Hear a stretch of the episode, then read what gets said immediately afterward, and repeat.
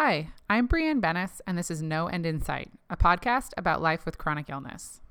This week, I'm talking to Crystal about her up and down health history that eventually led to a Crohn's diagnosis. She's the third person that I've spoken to with Crohn's, and it's amazing to me how different all these stories are. Crystal is married to one of my cousins, and so while we're talking, we both use a few names without giving any extra context. I'm sure you're smart enough to figure it out, but here's a quick overview. Ian, who is mentioned often, is her husband, and their son's name is Chase. Before we start, here's my disclaimer. This podcast is not intended as a substitute for professional medical advice, diagnosis, or treatment. Make sure you talk to your practitioner about any questions or symptoms. Thank you for talking to me. I'm super excited. Um, and I know little pieces, but I'm also kind of excited to hear this super fun chronic illness story in chronological order. Um, so this time, can you tell me, were you healthy as a kid? Um, no.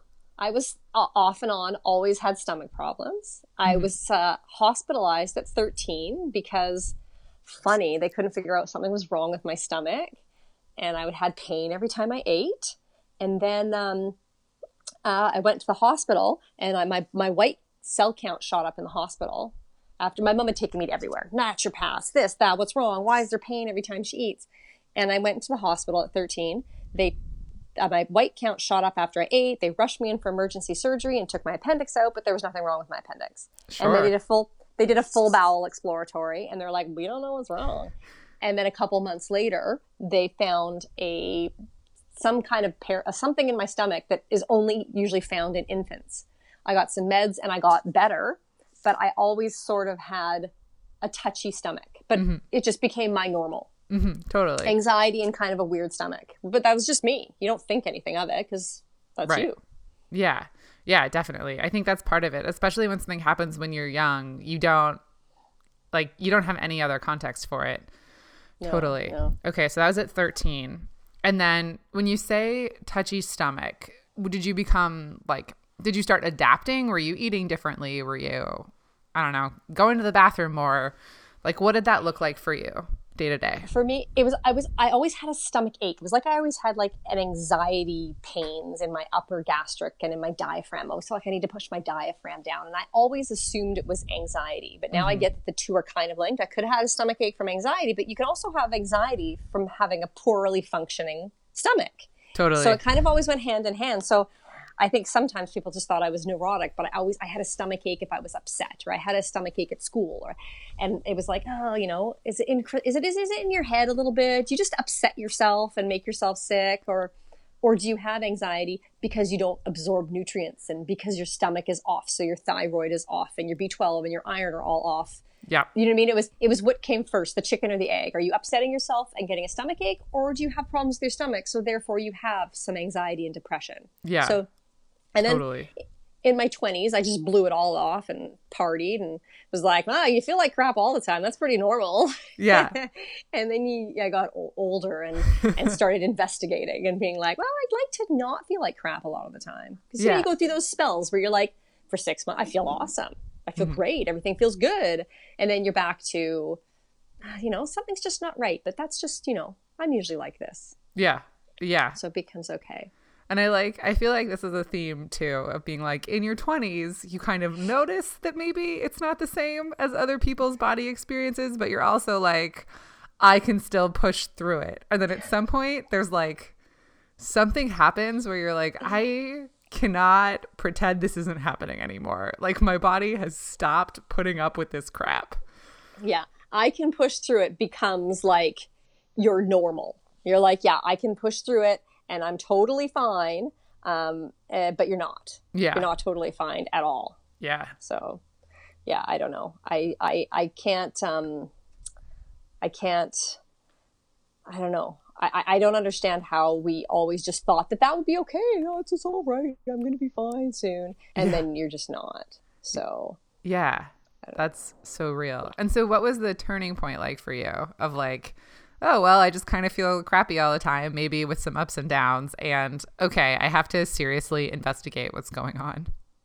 So, so you were going through your 20s and you were managing. And then did anything happen that made you want to confront it or was it just kind of growing up? Like was there a crisis or was there a decision? There was a crisis around uh I want to say 26, 27 Mm-hmm. where I was extremely fatigued and I was working on cruise ships at the time and I actually went home and recovered for 4 months because I could Wow. not get better, which I know now I, I recognize the feeling. It's the glands, it's the aching, it's the soreness.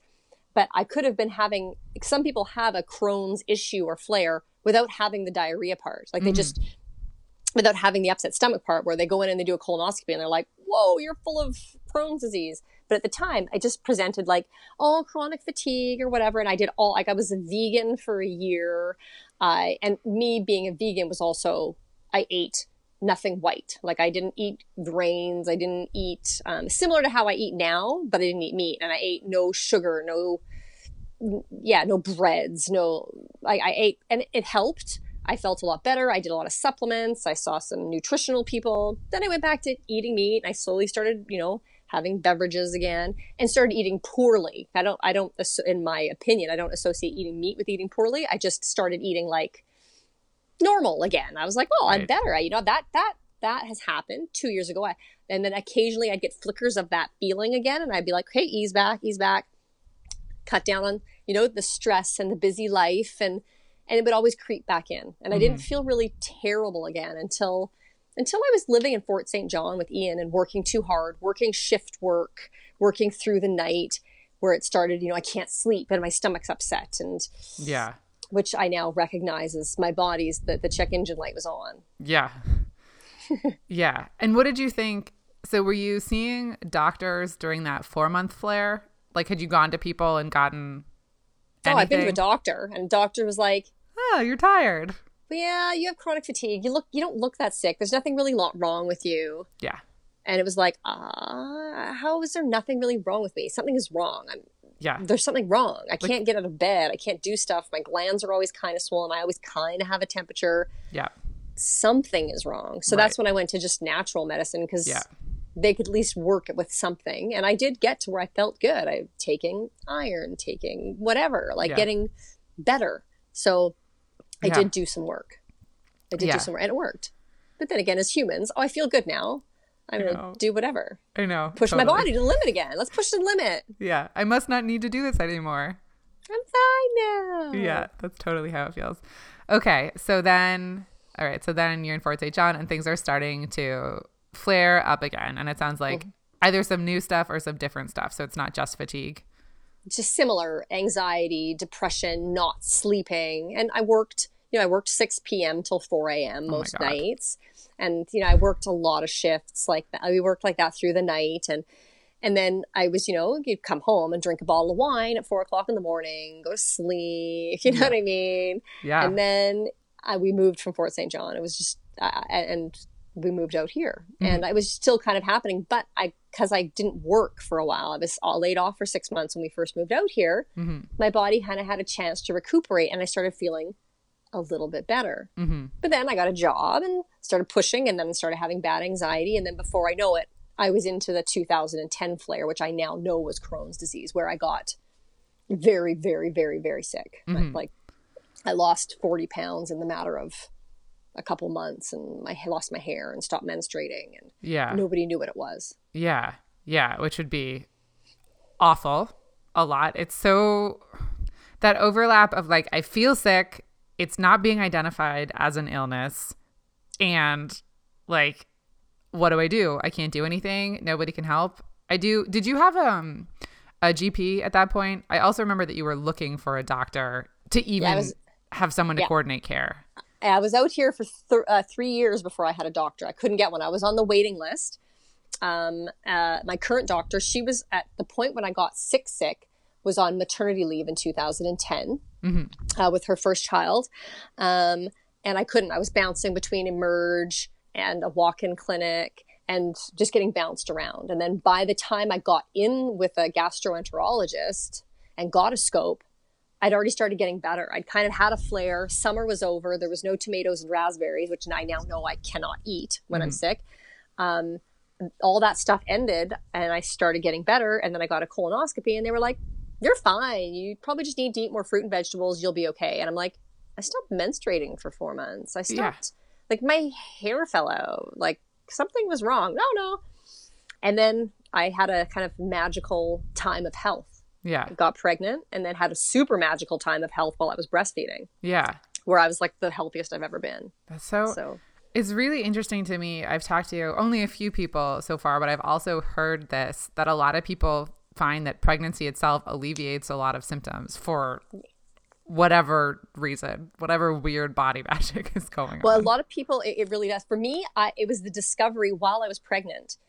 Is Ian, of course, who I didn't want to listen to, saying, stop drinking coffee and just see if you have peptic ulcers. Just see, because I was so sick at the first uh, three months of my pregnancy with that cramps and, and cramps and, and diarrhea. I was just so ill. And he was like, just see. And I listened to Ian begrudgingly and I stopped. I ate a peptic ulcer diet. So I ate no citrus fruit and no coffee and no tomatoes or anything like that. Low acid. Low acid diet. And it made a huge difference. And I felt great through my pregnancy. And for me, the real miracle was breastfeeding. Mm-hmm. Like I had never felt so good in my whole life. Wow. I slept good. I everything was amazing. Mm-hmm. So I couldn't. Yeah, that was amazing. Yeah. So, but it was within a year of stopping breastfeeding, I okay. started getting really sick again. Okay. Um, and then, so I'm just thinking through. So this is a much closer timeline of like you had had your worst flare ever. You were losing your hair. You lost weight, and then yeah, stopping menstruating and losing weight are often super correlated. I have been through a part of that, as I think you know.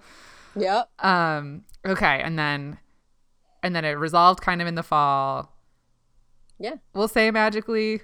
I'm sure now you have like a lot of sort of pieces that you've put together, but at the time, which was like, well, that was a weird thing that happened. Yeah. I stopped, I, you know, and I look back now, I stopped pushing my body because I was mm-hmm. sick. I, I, I went home, I worked and I went home and went right to bed. I stopped fighting it. I mm-hmm. stopped going, well, I'm going to keep working out. I'm going to keep running. Like, yeah. I was like, I just gave up and was like, okay, I guess I'm going to spend all my time in bed unless I'm at work, which if you don't have a child and you, you can do that. Right. And I think I, it, you know, the change in diet, I just yeah. kind of got better. I'm not 100% sure why, but Crohn's disease also does that sometimes. Sometimes right. you just go into remission. Yeah. So I cleaned up my diet again. I was, you know, so it was just, yeah. Yeah. I don't know. And, and then how long between that and then pregnancy first?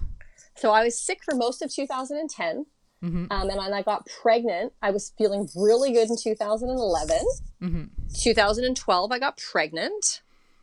So, pregnancy of a year, you know, nine months or whatever. Right. However long it takes. It feels like forever at the yeah. time.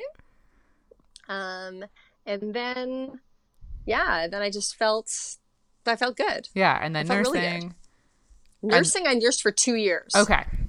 And I, I nursed so, for two, two years and you felt good, that's probably good. The thing that scares me the most about thinking about having kids is those first couple years when I know it's like you're not really sleeping because there's this little monster that's crying all the time and needs to be fed. I'm like, I can't imagine the just because of how important sleep is. So if there was something else happening, I bet that was good. You know, it was it, it, whatever the miracle of your body getting ready for breastfeeding.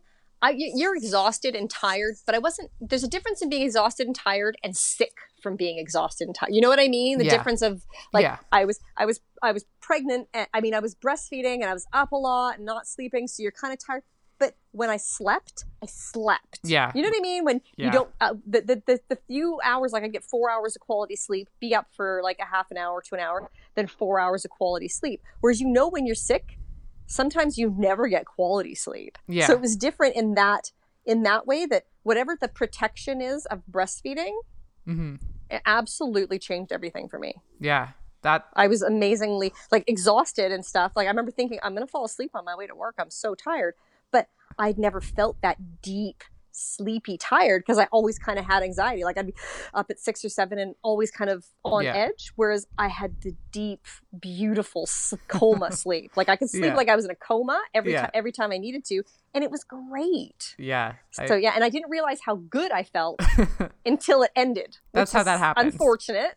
Yeah. Is I was like, oh my gosh, like six months after stopping breastfeeding, I was like, oh no, this Something's thing's happening again. Oh no, I'm starting to not sleep good. And I was like, you didn't know how good you had it. yeah. Yeah, I believe that. Okay, so two years, which is a good reprieve. Well, almost basically three year reprieve. yeah. And then it starts to come back. So, like, fatigue starts to come back, poor sleep.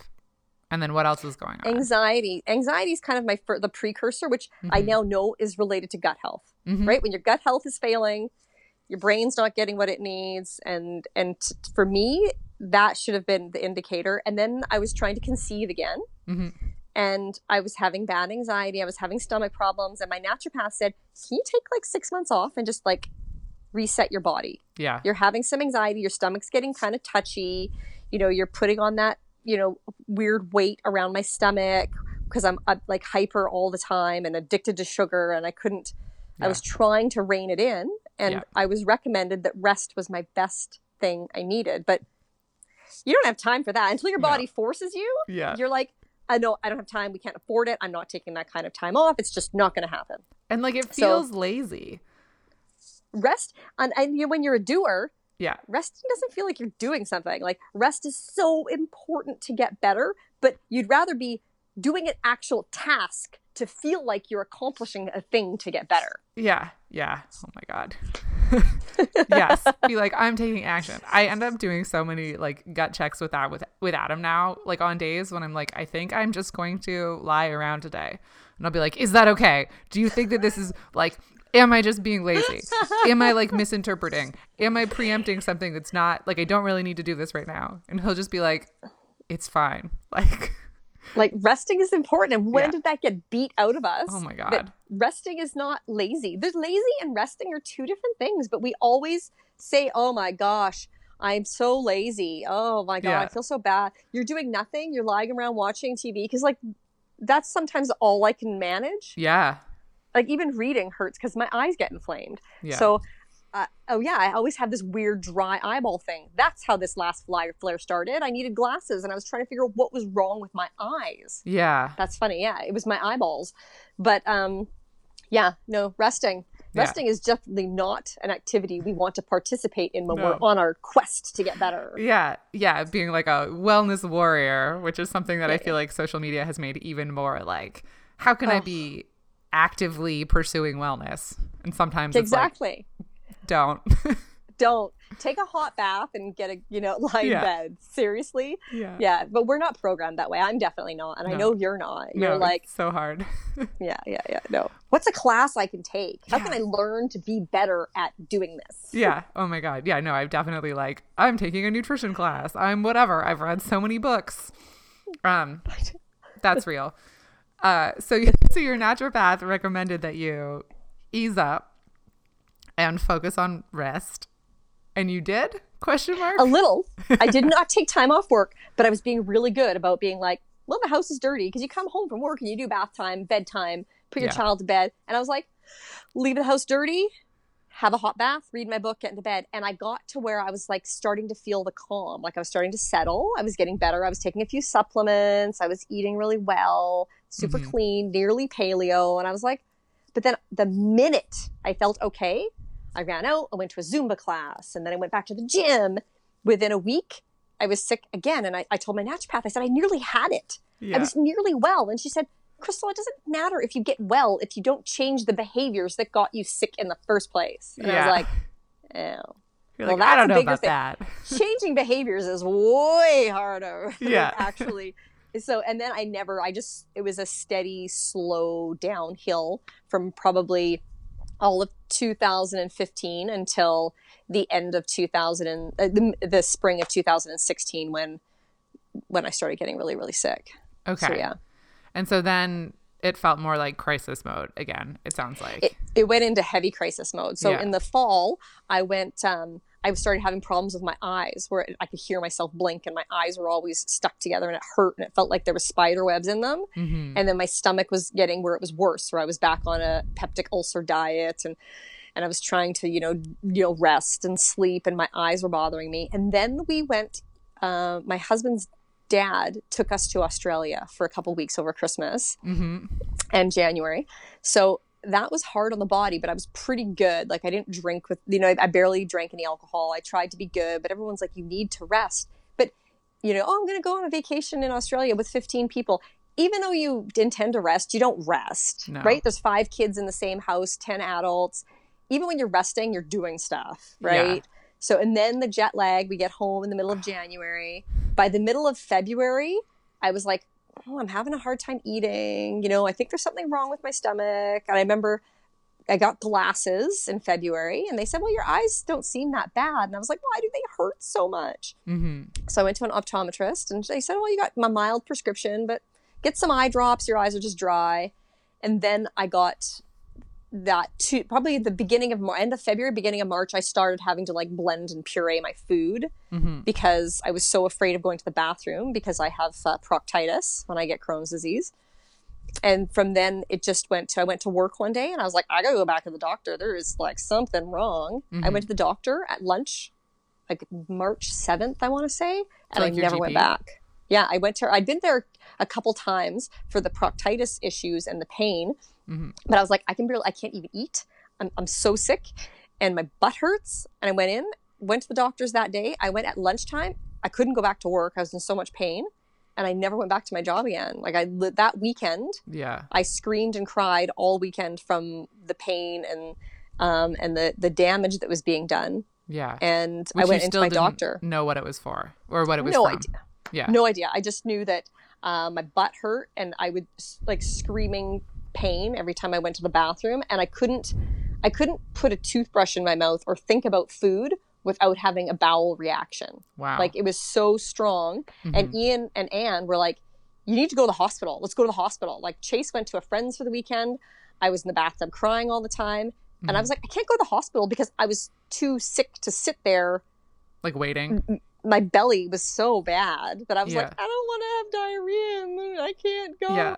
So I showed up at my doctor's office. Like, she's so great. I just showed up there Monday morning and was like, I need some help. Yeah. And she took me in, first patient, and she loaded me up with um, different antibiotics in case I had an abscess. She loaded me up like Percocets and prednisone and she just gave it all to me and Yeah. started trying to get me into a gastroenterologist. Actually, Mhm. we'd been trying to get me in for a scope before that already right.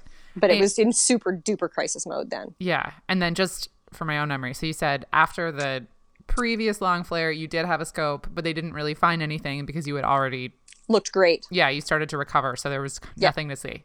Okay. No, so this time you're trying to get a scope again. Yeah. And like not functioning. No, it was really bad. Like the Monday, like I uh, honestly, prednisone is like we'd love to hate it. Like I took one dose of prednisone, and I'm telling you, 30 minutes after I took that dose, I was like, ah, like it was like.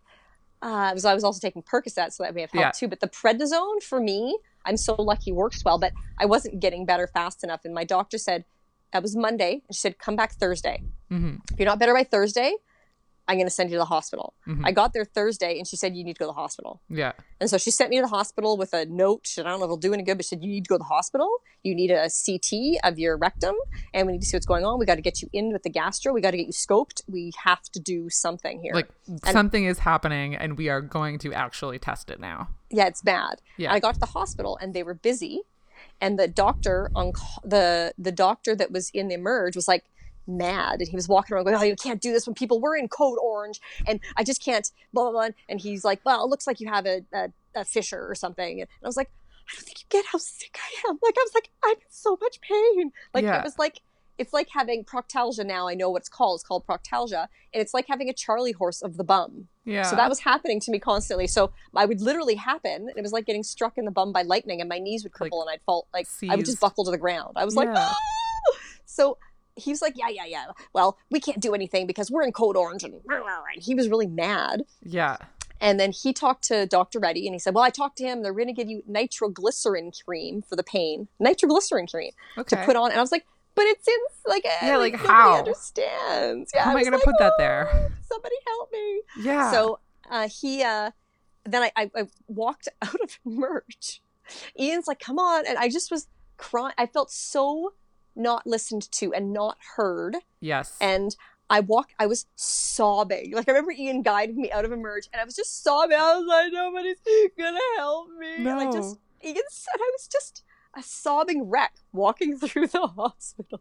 Yeah. I remember Ian being like, "Oh my gosh, she's crazy." And we got in the car, and I phoned my doctor's office, and Yeah. she was furious. They Yeah. called Emerge and said, "Code Orange," I guess means there's been a um, like a bus crash or a building explosion, and they're Yeah. having an explosion of patients. right. But that's she's like, well, what's actually happening in town? Why are you sending people away with code orange? This my my my patient needs a CT scan. Something's wrong.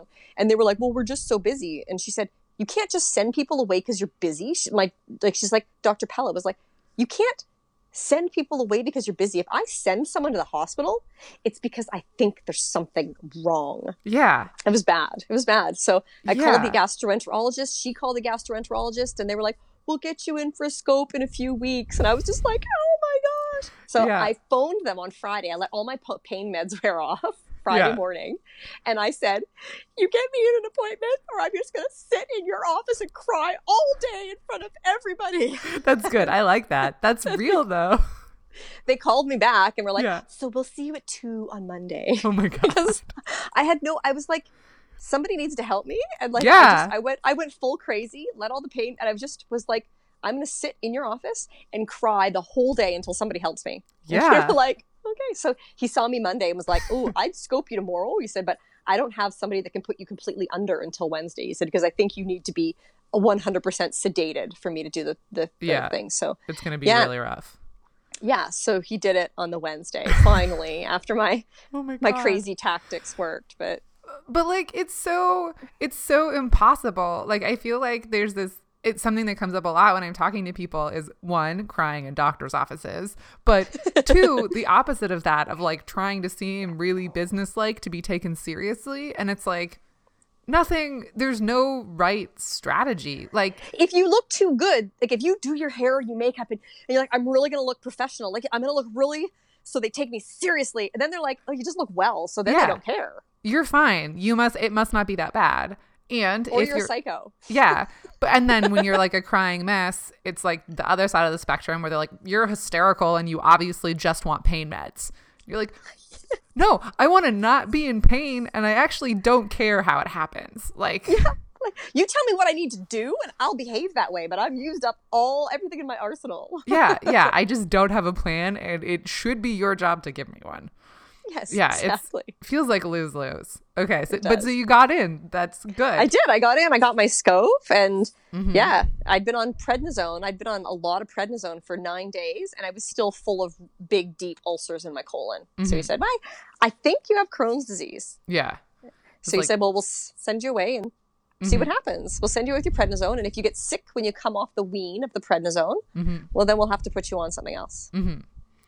So So then, and so this is was that the official diagnosis, or did they did they do more? it's our be- it was still their best guess. They Yeah. think it was Crohn's, or it was like an event, right? If say Right. I had that happen, and I never got sick again, maybe that was fine. But Bodies if I stayed weird. sick after the prednisone. Maybe it was Crohn's disease. Mhm. Like they didn't know. They said they Right. needed to do more, and it was if I responded to this drug or that drug, then Yeah. they would see whether or not it was Crohn's disease. So as it was, I changed to a paleo diet Mhm. to try to help. Um, and then eventually the autoimmune paleo diet, which Yeah. really it made an impact uh, pain wise.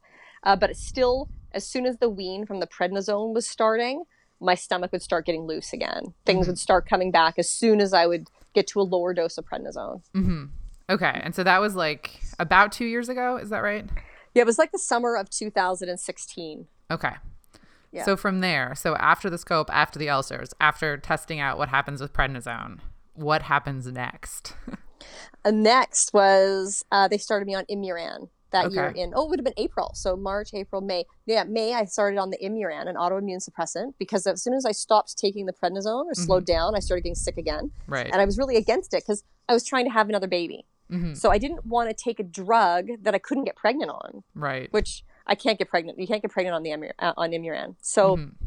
but Dr. Pella put it to me that we also can't let your bowels explode. She said, Right. so you could perforate your bowel by hoping you're going to get better. So maybe you'll be better in a year or so. And, you know, we're just closing that door right now. Yeah. So I started the Imuran, but because they take like six months to work, I was on repetitive courses of prednisone trying to keep me well. hmm So it wasn't until I would say October of 2016, I started getting a little bit of relief and I kind of started feeling a little bit better. Like I started, you know, going to yoga, feel like I was doing the autoimmune paleo protocol.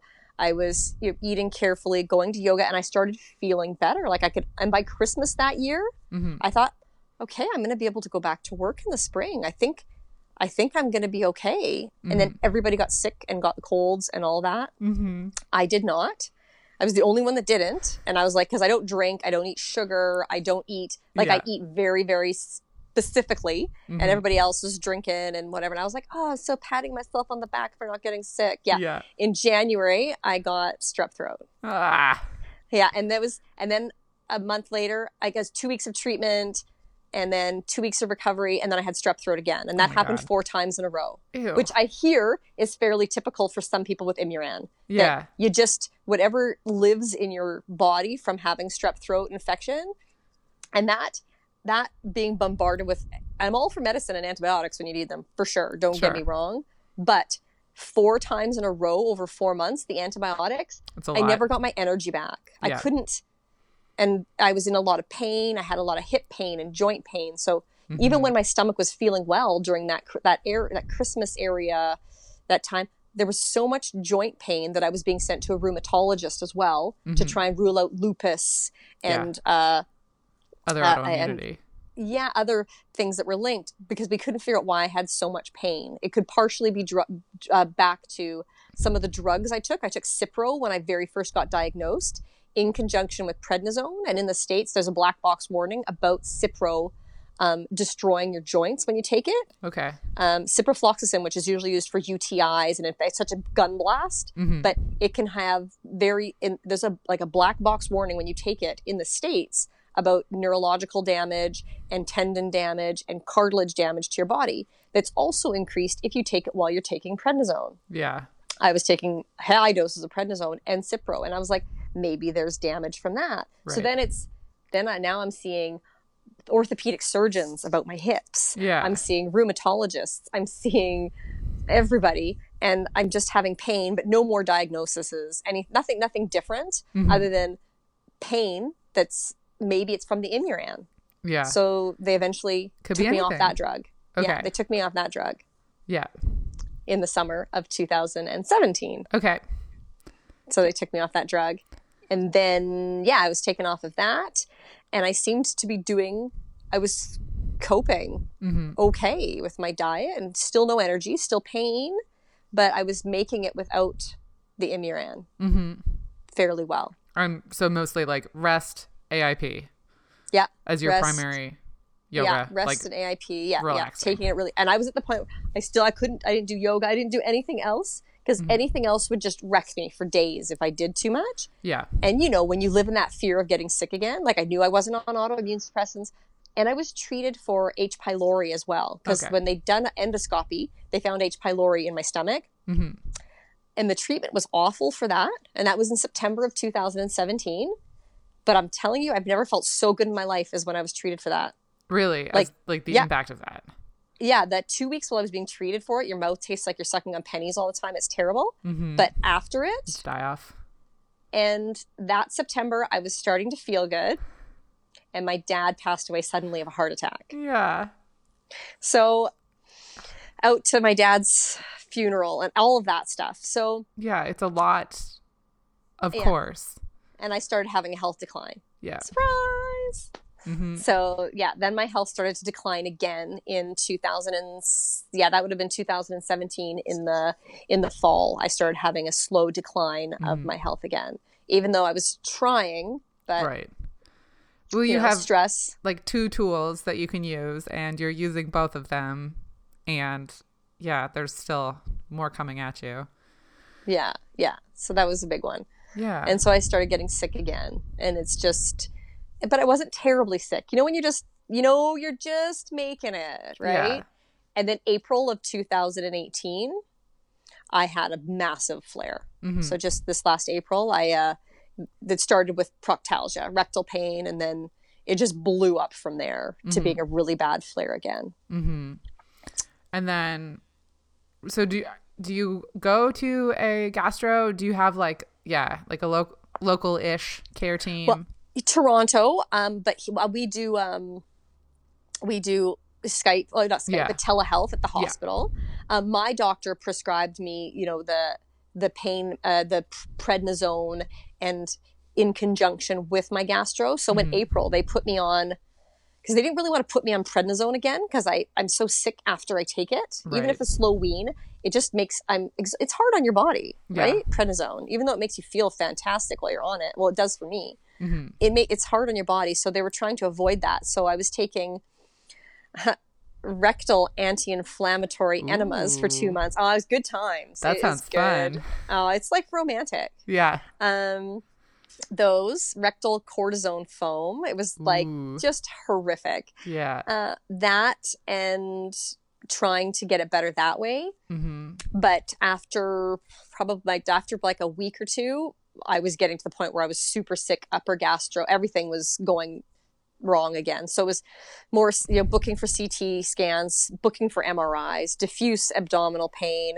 50 milligrams of prednisone for 30 days to try and get it to settle down. So it was Mhm. another three months of treatment. Just getting back to hopefully baseline. Yeah. Yeah. And I d- eventually did in the summer, got back to baseline. I put on like 20 pounds from being on steroids, which is good. It's nice to have a buffer when you have Yeah. Crohn's disease. Um, and I felt like I had to sleep all the time. Like I could sleep, like when I was with Ian's stepsisters and I was with, then I'd leave them with Chase or, and I would sleep for four or five hours during the day and still sleep all night. Yeah. Like I just can't yeah. get better. And then Thanksgiving of this year, I started flaring again. Okay. So that's when we've started in the last failure after April. They started the testing to to see if I was uh, if Remicade would be good for me. So doing a intravenous uh, autoimmune suppressant, a biologic. So Mhm. I've done the the chest X-rays, the hepatitis tests, the TB tests, and all of that stuff um, to see if they think Remicade will work for me If you're a candidate. if I'm a candidate for that. Um, and then the flare started again in. I had a bad flare starting in uh, Thanksgiving, and I'm still sick from it. hmm Um, I haven't started prednisone yet. I'm going to try hydrocortisone and see if we can do that. hmm And then f- I saw my gastro, and February he's going to scope me and see what he thinks about doing the Remicade. But in the meantime, on my own, I'm seeing another natural health doctor Yeah. in Burlington. I'm trying something called low dose naltrexone.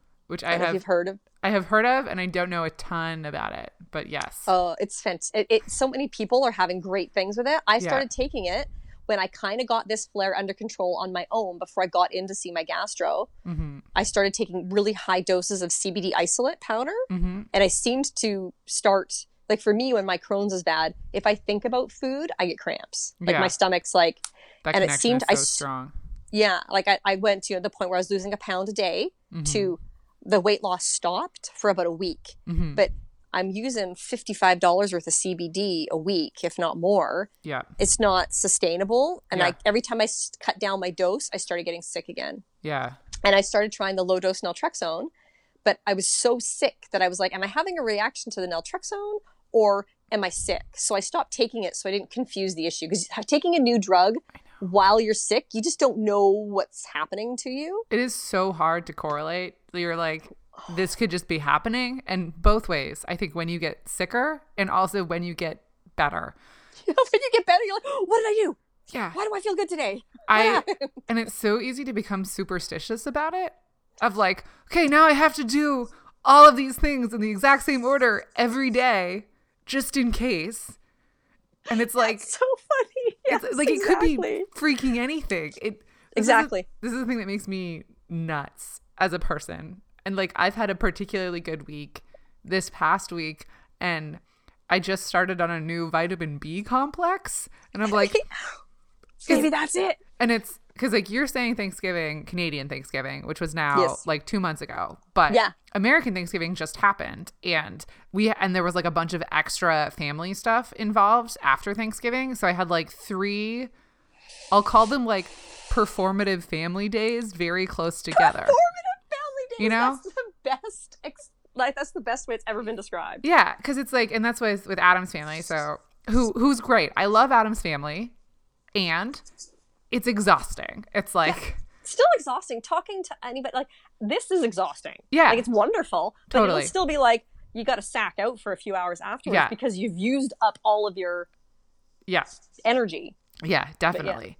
Yes. And so like I think I also had like basically a holiday hangover for a week. So I'm like, am I feeling better because I just haven't had any of that stuff to do? I've just been at home, or am I feeling better because like I got some fun new methylated vitamins? Like I just have Oh, you got the methylated B12. yeah, I I Yeah, do have so- the MTHFR mutation, so I have Yes. two. It's like I mean it's a complex. There's a bunch of stuff in it, but I think the folate it's methylfolate Methylfolate. Yep. and methylated take. B12, and then whatever Yep. else is in there. It's, there's a bunch I of take stuff. those two. So I, don't- I don't know. And it's like, and it could be neither. It could just be what this week is like. Yeah. So Yeah. I, my new thing right now is I'm on this because I was like, what else could be wrong with me? So I'm on this thyroid and adrenal group. mhm. I love it because one they talk about and they led me to um what are optimal lab values, right? Right. You know, like your doctor, no, ferritin, anything between 5 and 272 is fine. Okay, so my ferritin's 8. And when I've read, women don't feel good unless their ferritin's 70. yeah. So I was like, oh, well, and so my doctor is really good at going to the low hanging fruit. Like my B12's still in normal, but at the very bottom. Yeah. My thyroid numbers are kind of in normal, but they're off. So what if we get everything to optimal? That's my new thing is Yeah. chasing optimal instead of a doctor looking at that's what's great about the new technology of today is looking at our own lab reports reports instead of being told by a doctor, yep, you're fine. Yeah. Now I can go, well, wouldn't maybe I'd feel better if I was optimal. What Yeah. let's do the low hanging fruit of getting optimal instead of me looking for some rare crazy disease. Let's just get my body to where women's bodies like to be, mm-hmm. you know? Yeah. But yeah, who knows what why you have a good day, why you have a good week. I know, I know. Yeah. And, you- then you're hopeful. yeah. I, I it's like almost the worst when you're hopeful. You're like, have I figured it out? Is Yeah. this the end of I'm better now. way? I'm better now. yeah. No, it's so it's so true. And that's like the the optimal lab ranges is such an interesting thing. I feel like that comes up a lot. That's like what functional medicine is about. yeah. Is they're like, yeah, well, labs just give you their average range, and like different labs have different ranges, so those numbers aren't super meaningful. They're not. Um, They're only meaningful to a doctor, yeah, to what they think is okay. They're Yeah. not meaningful. yeah. So all. it's it's like a bonkers thing. So that's super interesting. I agree. And now Yeah. also in this range, it's like Christmas is coming up. This will this episode will probably come out after Christmas, but Christmas is coming up, which is like a whole I know. And all, you know, my priorities yeah I'm like, I want to be well enough that I can have just one Bailey's and coffee because I don't drink. I don't drink coffee. Those things don't agree with me. Right. And they're not like right now. I'm like, I don't even want to eat because I'd rather be hungry than in pain. yeah So I start my new meds next week, but I can't start them until I've, I'm doing a big course from my functional. I've got a, in Burlington, I have this amazing doctor who's a GP and a functional at the Mhm. same time. So he can write prescriptions yeah and he can do all the other stuff. yeah So he's amazing, but I'm doing this course of three days stool samples, but I can't take any steroids while I'm doing them. yeah So I got to wait till I'm done that, and then I can start my steroids next week. And yeah uh, by Christmas, I'm like, maybe I'll feel well enough just to have one coffee, just like Yeah. one coffee and Bailey's. But yeah it shouldn't like. It's sad that that makes me excited, but I like coffee and Bailey's. Yeah. Well, and that's the that's the thing of like the constant balance of of being like these are things that just bring me joy, but I recognize that my body doesn't love them, and it's it's like a physical health, mental health balance, I think. You, and you have to have that. People will be like, you know, you shouldn't be eating that. That might make you not feel well. Like when I'm going through a phase where I can eat things, and I'm like, yeah, but there's got to be a balance. Yeah. Like I do feel like perfection is the enemy of progress. I don't know how many times I've heard that because I've like, I got to do AIP perfectly. I've got to do it perfectly to be well. I got to be perfect in every way to get well. No, you got to enjoy life a little bit too, because then it's just not worth it. Mm-hmm. And Like, it I actually- dread. Yeah. Dread and stress and Yeah. Yeah. So if you're like, uh, I'm gonna have a little bit of stuff I shouldn't have today, like for me, that might be, I'm gonna eat. I don't know. I might have a piece of gluten free bread at a party. Like, whoa, it's so Yeah. exciting. Or I might have a decaf coffee with cream in it, which is a, you Yeah. know, on days when I know this shouldn't hurt that bad. I should Right. be okay. Cause, you know, and people are like, ooh, like Ian is the biggest one because he hates to see me in pain. He's like, yeah.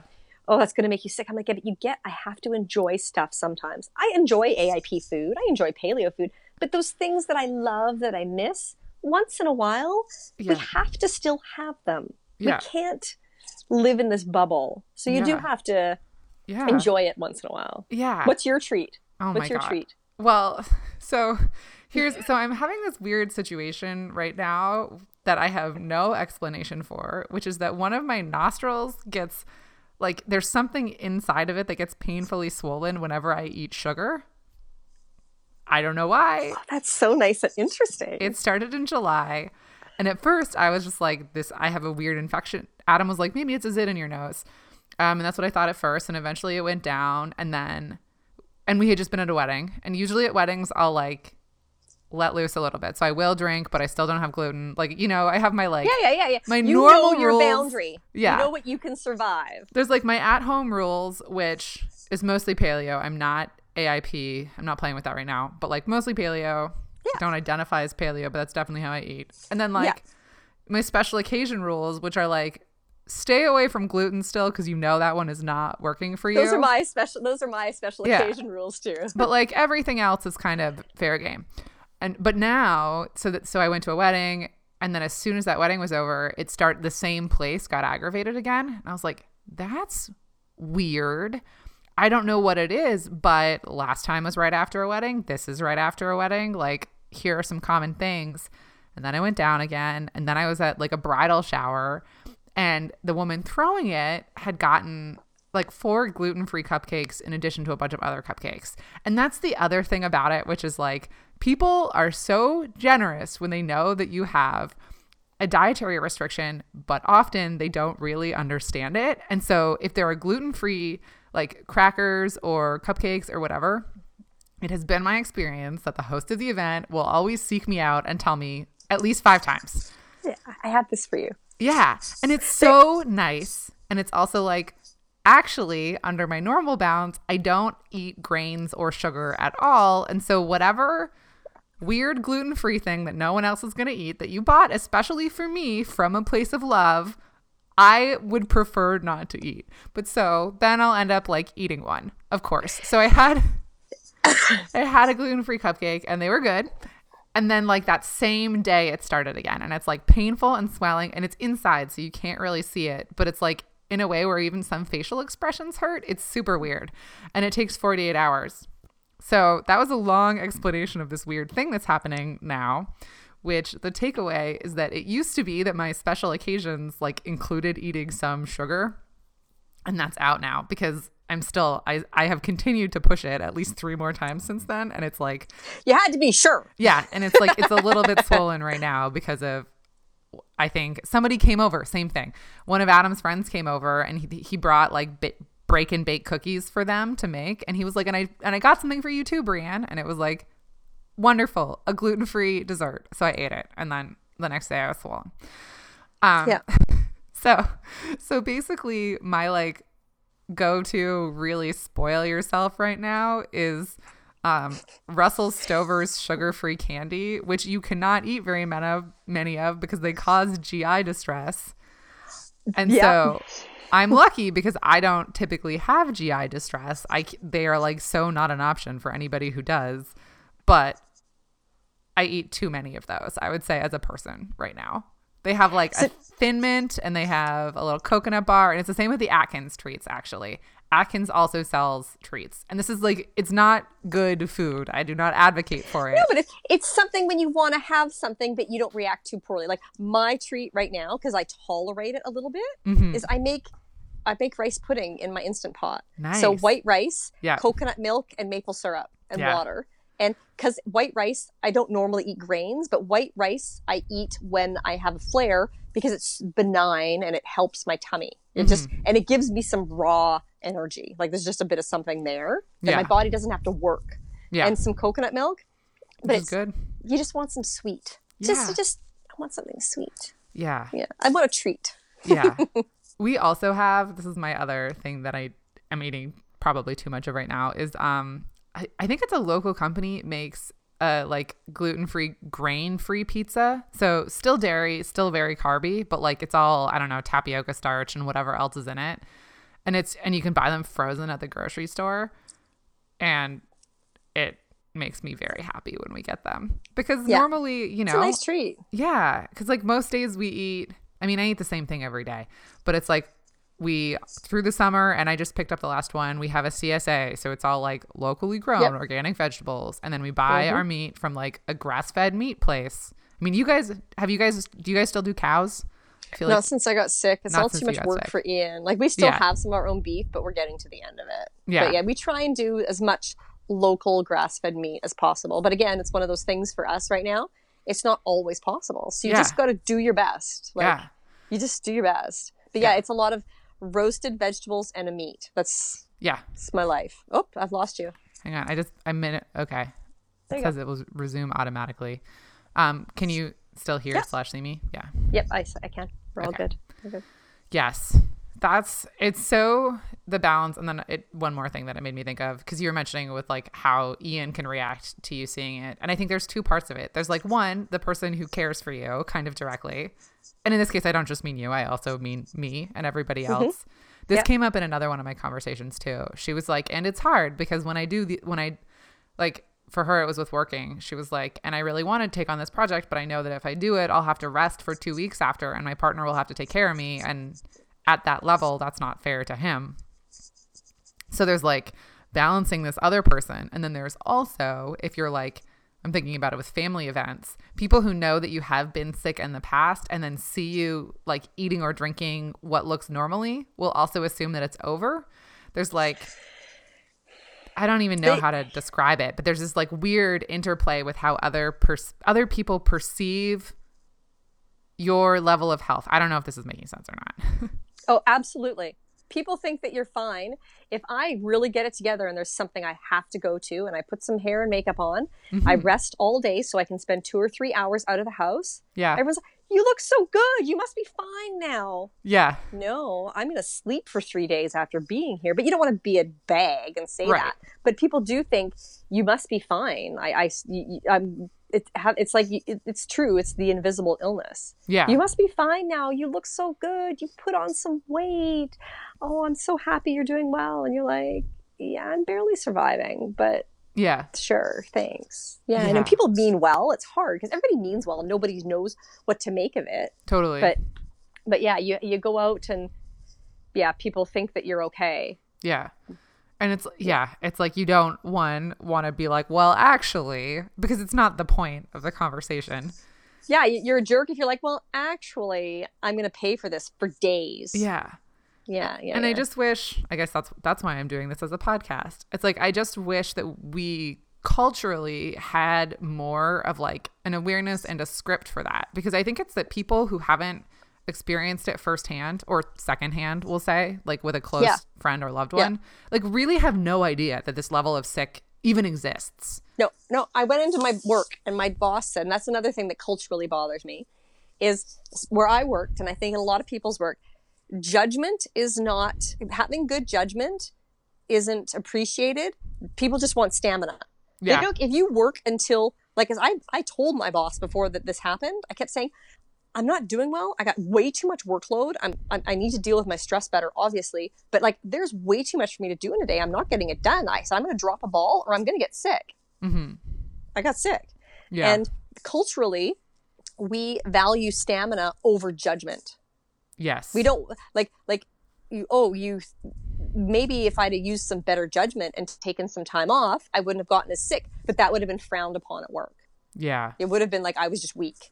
You know what I mean? I, I, we do we do value uh, stamina over judgment, and I, and he I went into work and and uh, just vi- recently and visited, and I was at, at, during this flare and it was really bad. I hadn't eaten, so I could leave the house that day without being in pain. I'd had no food. It was two o'clock in the afternoon, and I kept being told how I looked the best I'd looked in ages. Yeah.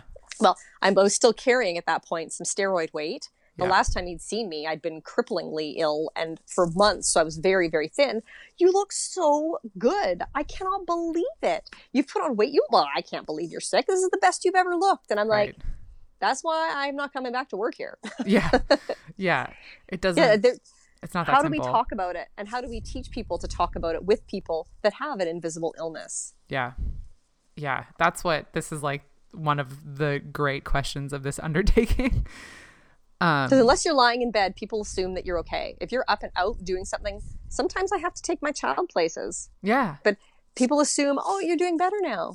Yeah. No, but I do have to. I, I'm not bedridden 24 hours a day, Yeah. but I'm not well. Yeah. And also, like, talking about it honestly isn't a play for pity or sympathy. It's just real. Yeah. You know? Yeah. It's like people, because they don't know what it is or how to respond to it, that I think it like, it turns on a lot of listening filters when you're trying to explain it to somebody. Mm-hmm. And they're like, oh, okay, I should be sympathetic right now. And like, sure, yes, like empathy would be good, but that I'm not telling you this for that reason. No, I just want you to understand where I am.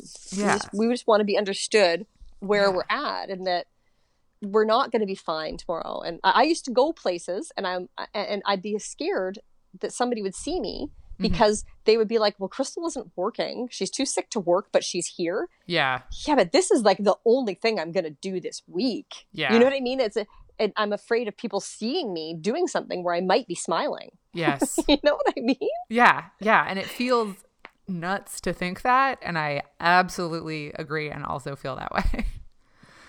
um, Definitely. yeah, and then what do you think about work now? Like, I think that your stamina versus judgment is spot on, and so like another big question that I have is what could work look like for people who are invisibly ill or chronically ill? Like, what what would your ideal or dream work scenario look like in terms of accommodations or or whatever? Do you know what I mean? Such a loaded question because Yeah, I flip flop all the time. In my mind, I don't even want to say it. In my mind, I'm going to figure it out and be 100%. And I still haven't fixed in my head what wants to be an overachiever. Like, in my mind, if I can fix this adrenal thing and this anxiety thing and this brain thing and this gut thing, and I get it all worked out because I think I'm nearly there, Yeah. then I want to go back to school and I want to be a doctor. Like, I really, I can't in my brain squash that part of me that wants to just be fine and do everything. And still in my mind, I'm going to be fine and do everything. Like, Like, there I will be an after. Yeah. Yeah. But realistically, hmm in reality, I have no idea what it looks like. Like, is it driving the bus part time? Is it?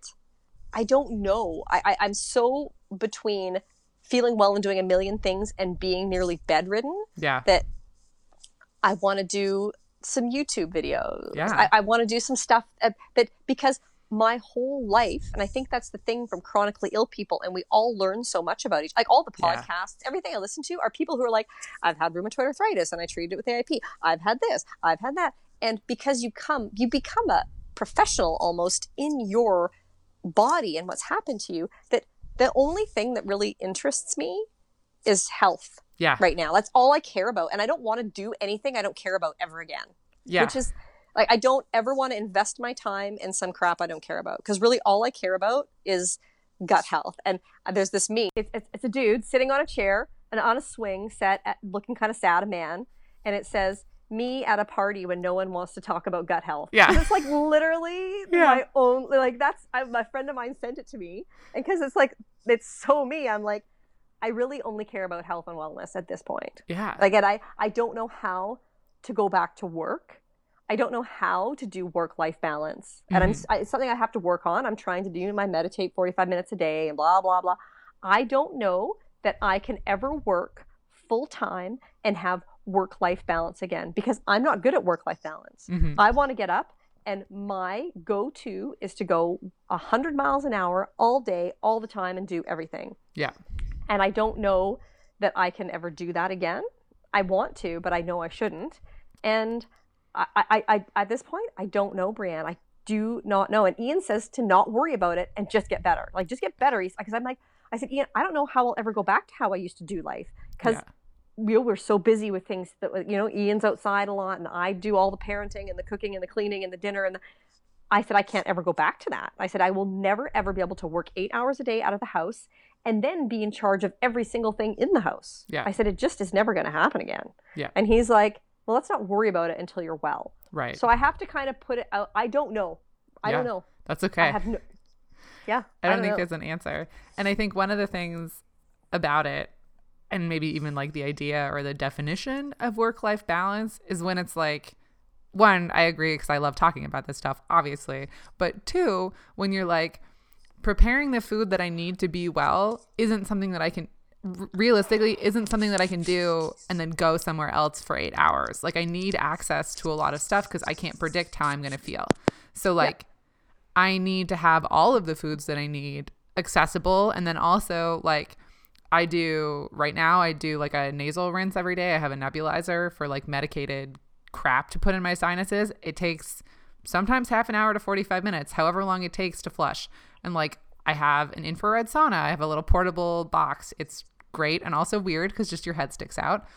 Um, but like that's uh I don't know another half hour that I have to take out of my day at some point, plus warm up time, plus shower, plus sometimes that throws off my heart rate or sh- throws something else off, and then I need to rest after my shower. Like it doesn't fit into the same schedule every day. And so this thing that I used to do of like, okay, well, I get up and I go for a run and then I come home and then I have breakfast and make coffee and then I go and I get on the streetcar and then I get to work before 9 and then I'm there until 5 sitting upright. Sitting upright in a chair. Like all day. Yeah. Yeah. No. That's what I'm going to do and I'm going to have all of the foods predictably that I need when I can't buy anything Everything I eat has been is made by uh, I make. Yeah. So the amount of time I spend on food prep, it's just not realistic to do anything else food time unless I'm earning so much money that I can be paying someone to do um, hours and hours of food prep, yeah. right? And that's what I tried this fall. Was it fall? Spring? This spring is I started doing paleo food prep for working moms. I yeah. was having a period of wellness and I thought this is my business. Yeah. And I started prepping paleo meals and delivering them to moms. Yeah. Yeah, oh, yeah, that was two weeks, and then I was deathly ill. Yeah, but but people loved it. Yeah. working moms like were like, this is the best thing ever, and even like people that weren't moms. Yeah, were like people who are busy. just busy women. Yeah, just women who are busy and who don't want to sit and cut up a butternut squash and measure out everything and get ready you know, to make a homemade curry or blah blah blah blah yeah. blah blah, whatever. They were thrilled to have it, and I wanted to do it because that's what I would like in my life. Yeah, because if I were to work full time how do I prep all this food that I eat? Yeah. Like making sauerkraut, making kombucha, yeah. making whatever. You're all you're cutting vegetables. Your whole life's cutting up vegetables. Yes, it takes a lot of time. yeah, and I can't eat salad. I can't eat raw. My right. stomach doesn't like raw. So you're just like all you're doing is prepping food. Yeah. So how do you I don't know how that ever fits. Yeah. I don't know. Yeah. I don't know. It, it has to be a part of it, I think. Because I, I, think I'm, you're right. I, I think women have to have love having their careers and I'm happy for everybody that can make it work but I don't know that we can be the caregivers, the cleaners, the grocery shoppers, the emotional labor people, everything, and work full time. I don't mm. know how. I don't know how to do it. Yeah. I know I can't. There's an integration so, required that we don't know what it looks like yet. Yeah. No. We're still trying to do everything we were doing before we worked full time, but do it all and work full time.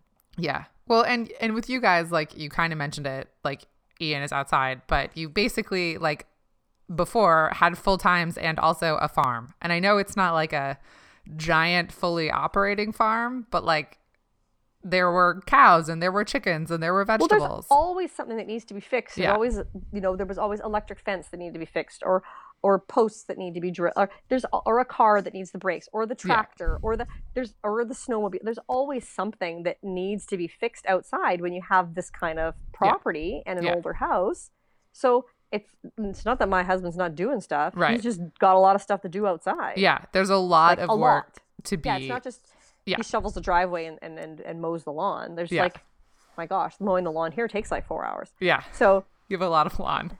Yeah, we have a lot of lawn and a lot of property. Yeah. So it's not yeah, it's it's not feasible for us to share the all the indoor stuff half and half because he's doing stuff outdoors. So. Yeah, because that doesn't add up to 100% of the work. Not at all. Yeah. No, no, not at all. It's yeah. crazy. So I don't know. Work life balance, I got no idea. Yeah. My no, I don't know that there changes. is one, but I like to yeah. know how people are thinking about it because it feels like an important question. Yeah. And I think there's part of us all that want to go back to the way things were and be just fine. Like there's that part of me that's like, well, I just want to get my body where I can not wreck it, but still do everything I want to do. Like I still am stuck in that brain set. Yeah. Well, and I think like it other people expect that. Like it's even like a small thing. So for a while we were staying with Adam's parents for like 3 or 4 months, I want to say, of this year. Like we moved in with them at this exact time in December last year uh, to get out of the mold house. And it was like we were going somewhere. Maybe we were going to go visit friends overnight. And so I was packing just all of the stuff that I need to go do that. So it's like my medication and my supplements. So much stuff. And my, yeah, like my protein powder and my just all of the crap that lets me like go into someone else's environment.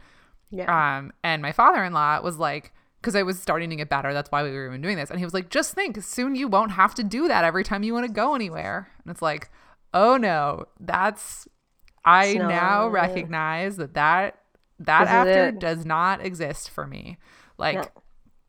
I can. I can go somewhere overnight without bringing all of my junk with me. And it's even like little stuff like stevia so that I can enjoy my coffee a little bit more. Like, because I am drinking coffee right now. But like, if I don't bring anything, what actually happens is I get Because you have something you shouldn't. Yeah. Like, I have something I shouldn't. And also, I get really anxious about what I'm going to eat. Oh, that that's a terrible feeling. Yeah. You're worried about it all the time. Yeah. Yeah.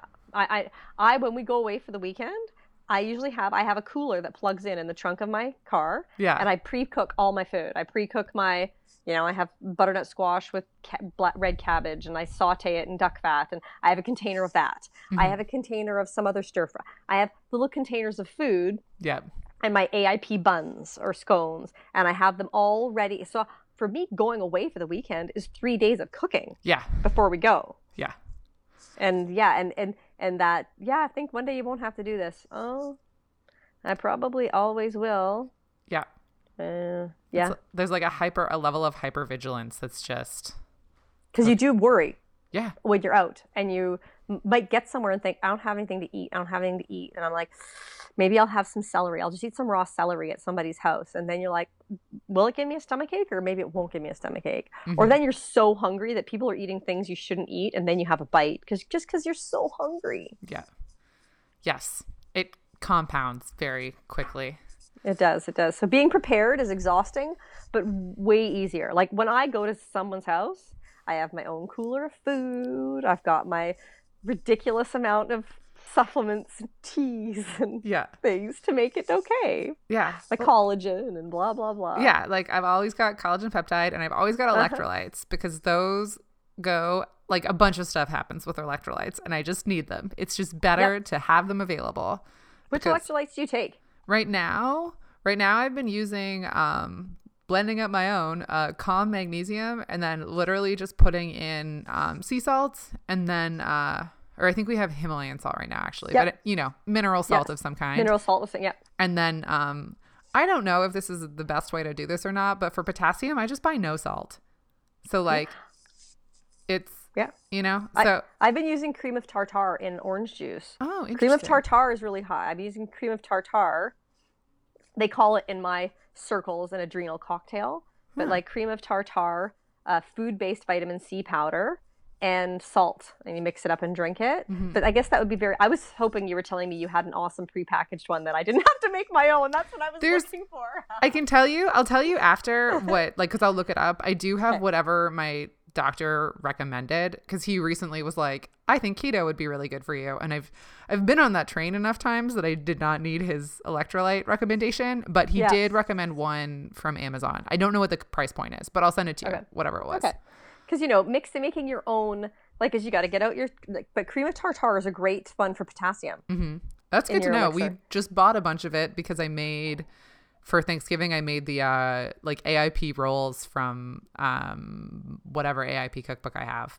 Ah, They're nice, nice. root vegetable rolls and they're so good. I actually Oh, I should send me the picture of that. Yeah, I will. I have I my I made them for Thanksgiving with my sister like 2 years ago and now the last 2 years that I have not been there, she's been like, "Please send me the recipe for those rolls again." It's from uh, Me too. Sarah Ballantyne's cookbook. I'll send it to you. Oh, you is it from hers? Oh, Yeah. her. Okay. Yeah. Okay. Cool.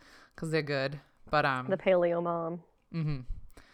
Yes, I have many of those kinds of cookbooks now, including Nom Nom Paleo, which I think I bought after you were like, "Please look through I this love cookbook." nom nom paleo. Yeah. Yeah. I We love that. They at Whole Foods now they have her uh, like mushroom blend. The magic you, mushroom powder. Yeah, so because I never managed to make it myself, but then we just No. bought it, and I'm like, this is, Is the good? best thing ever. It's so good. Okay, so I have to get it next time I'm at Whole Foods Yeah. in Toronto.